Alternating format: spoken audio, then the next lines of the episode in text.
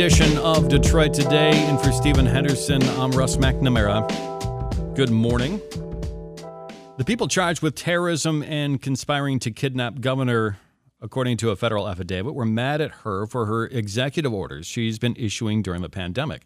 The Mackinac Center for Public Policy is also not a fan of the governor's executive orders. Their legal foundation successfully filed a lawsuit challenging the governor's authority to force businesses to shut down and issue mask requirements. But the Mackinac Center issued a statement yesterday condemning violence and threats against anyone in politics, regardless of their beliefs. Joining me now is Joseph Lehman, the president of the Mackinac Center for Public Policy. Joseph, thanks a lot for joining me this morning. Good morning, Russ. Thank you. So tell me, I'm just curious do Republican leaders in the state of Michigan and then nationally uh, with President Trump, do they kind of bear some responsibility for plots like these and not particularly tamping down uh, some of the rhetoric towards Governor Whitmer? We've seen the protesters and Republican leaders mingle on the Capitol lawn.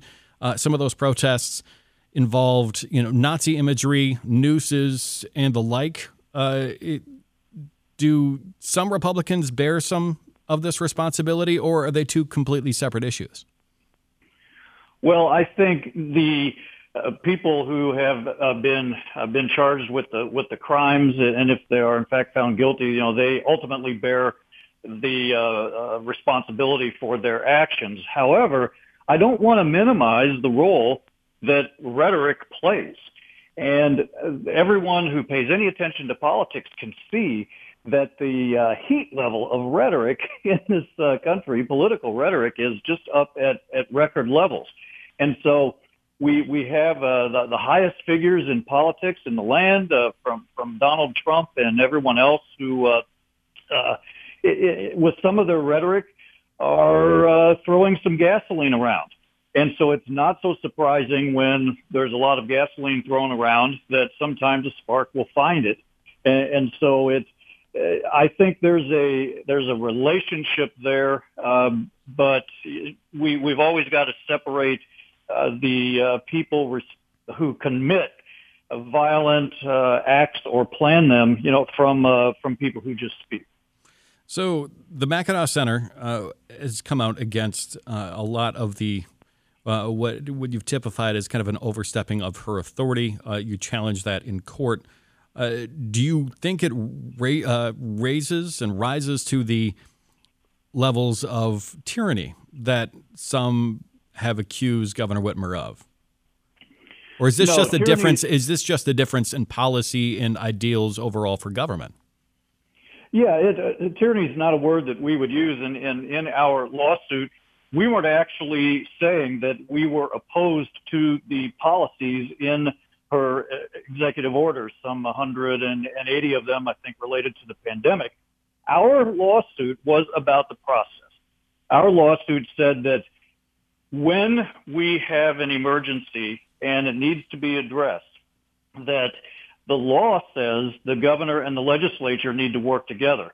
And, but however, the governor was making a different claim under a law that has been found unconstitutional now she was claiming that she had a sole power to do this. Uh, and so even without regard to the content of her orders, we were saying these orders are being put in place the wrong way. They need to include the legislature, and that is what the court uh, said when it agreed with us.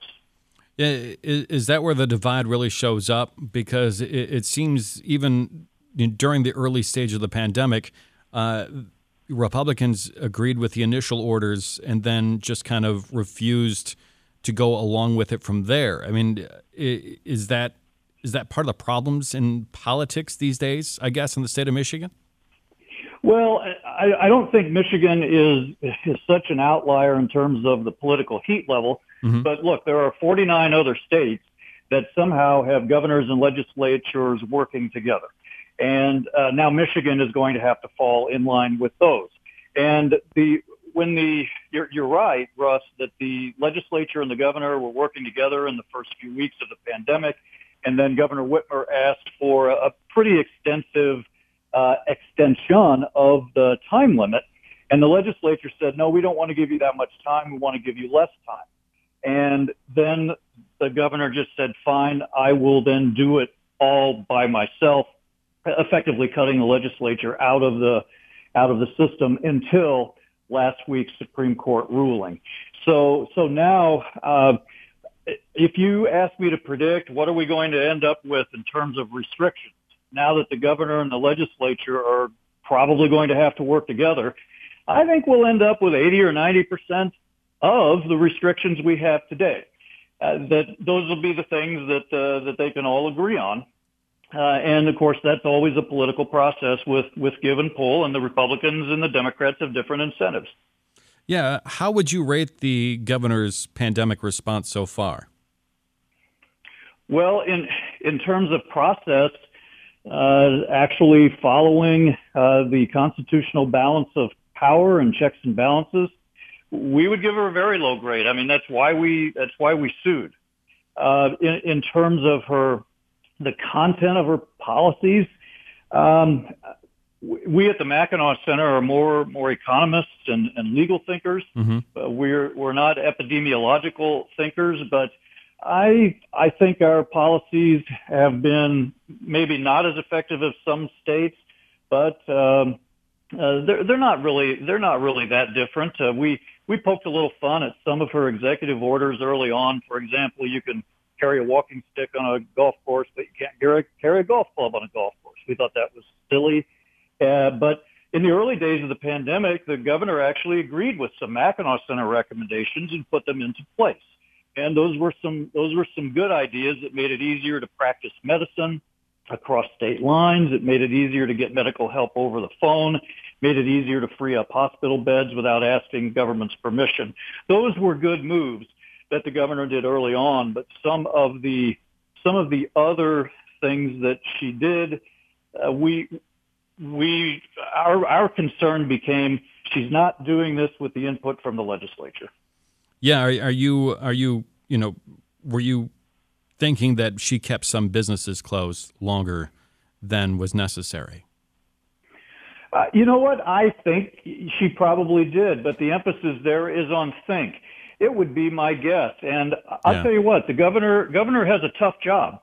Uh, this these are unprecedented circumstances, and she had to make her best guesses in a lot of cases. I know she's got got experts, but but in the end, even in official circles, and even when elected officials need to reassure the people that they're doing a good job, they're doing some guesswork and the people have to cut uh, elected officials a little bit of slack for that. It would be nice sometimes to hear from elected officials that, uh, hey, we're doing the best we can. We don't always get it right. Uh, but I think the governor has pulled back on, on some of the executive orders that, that clearly were not, uh, were not producing much benefit, but were producing some harm. Uh, some of the restrictions uh, have been lightened up, as everybody knows, and and and hopefully uh, they won't become uh, more strict, but they may have to uh, if health conditions change. Yeah, we're talking with Joe Lehman, the president of the Mackinac Policy Center. I, I, did promise Robert that we would get to him, so let's head to Roseville right now. Robert, good morning. Good morning. So, what was your comment, sir?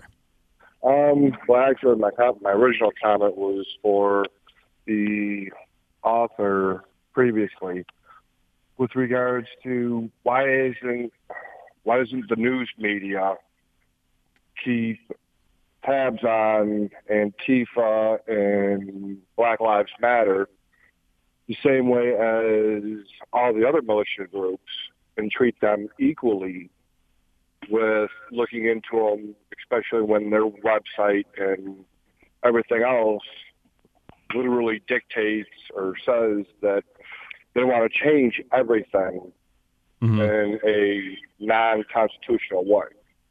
Gotcha, and uh, I appreciate the comment there, uh, Robert.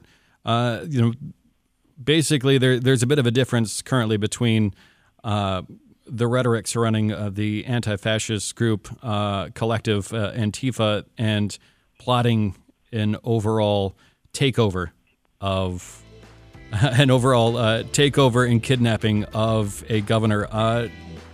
Joseph Lehman, I'm sorry we've run out of time, but uh, thanks a lot for joining us on Detroit Today. Anytime, Russ. Thanks a lot. Yeah, thank you very much. Today's show was produced by Shiraz Ahmed, Tia Graham, Laura Herberg, Quinn Klinefelter, Pat Batcheller, Alex McLennan, Sascha Raiyn, Eli Newman, and Meta Stange. Jerome Vaughn is our news director. Joan Isabella is our program director. Matt Trevethan is the show's technical, technical director and engineer. Detroit Today's music, music is created by Sam Beaubien and Will Sessions. You can join us Monday when Stephen Henderson returns. I'm Russ McNamara.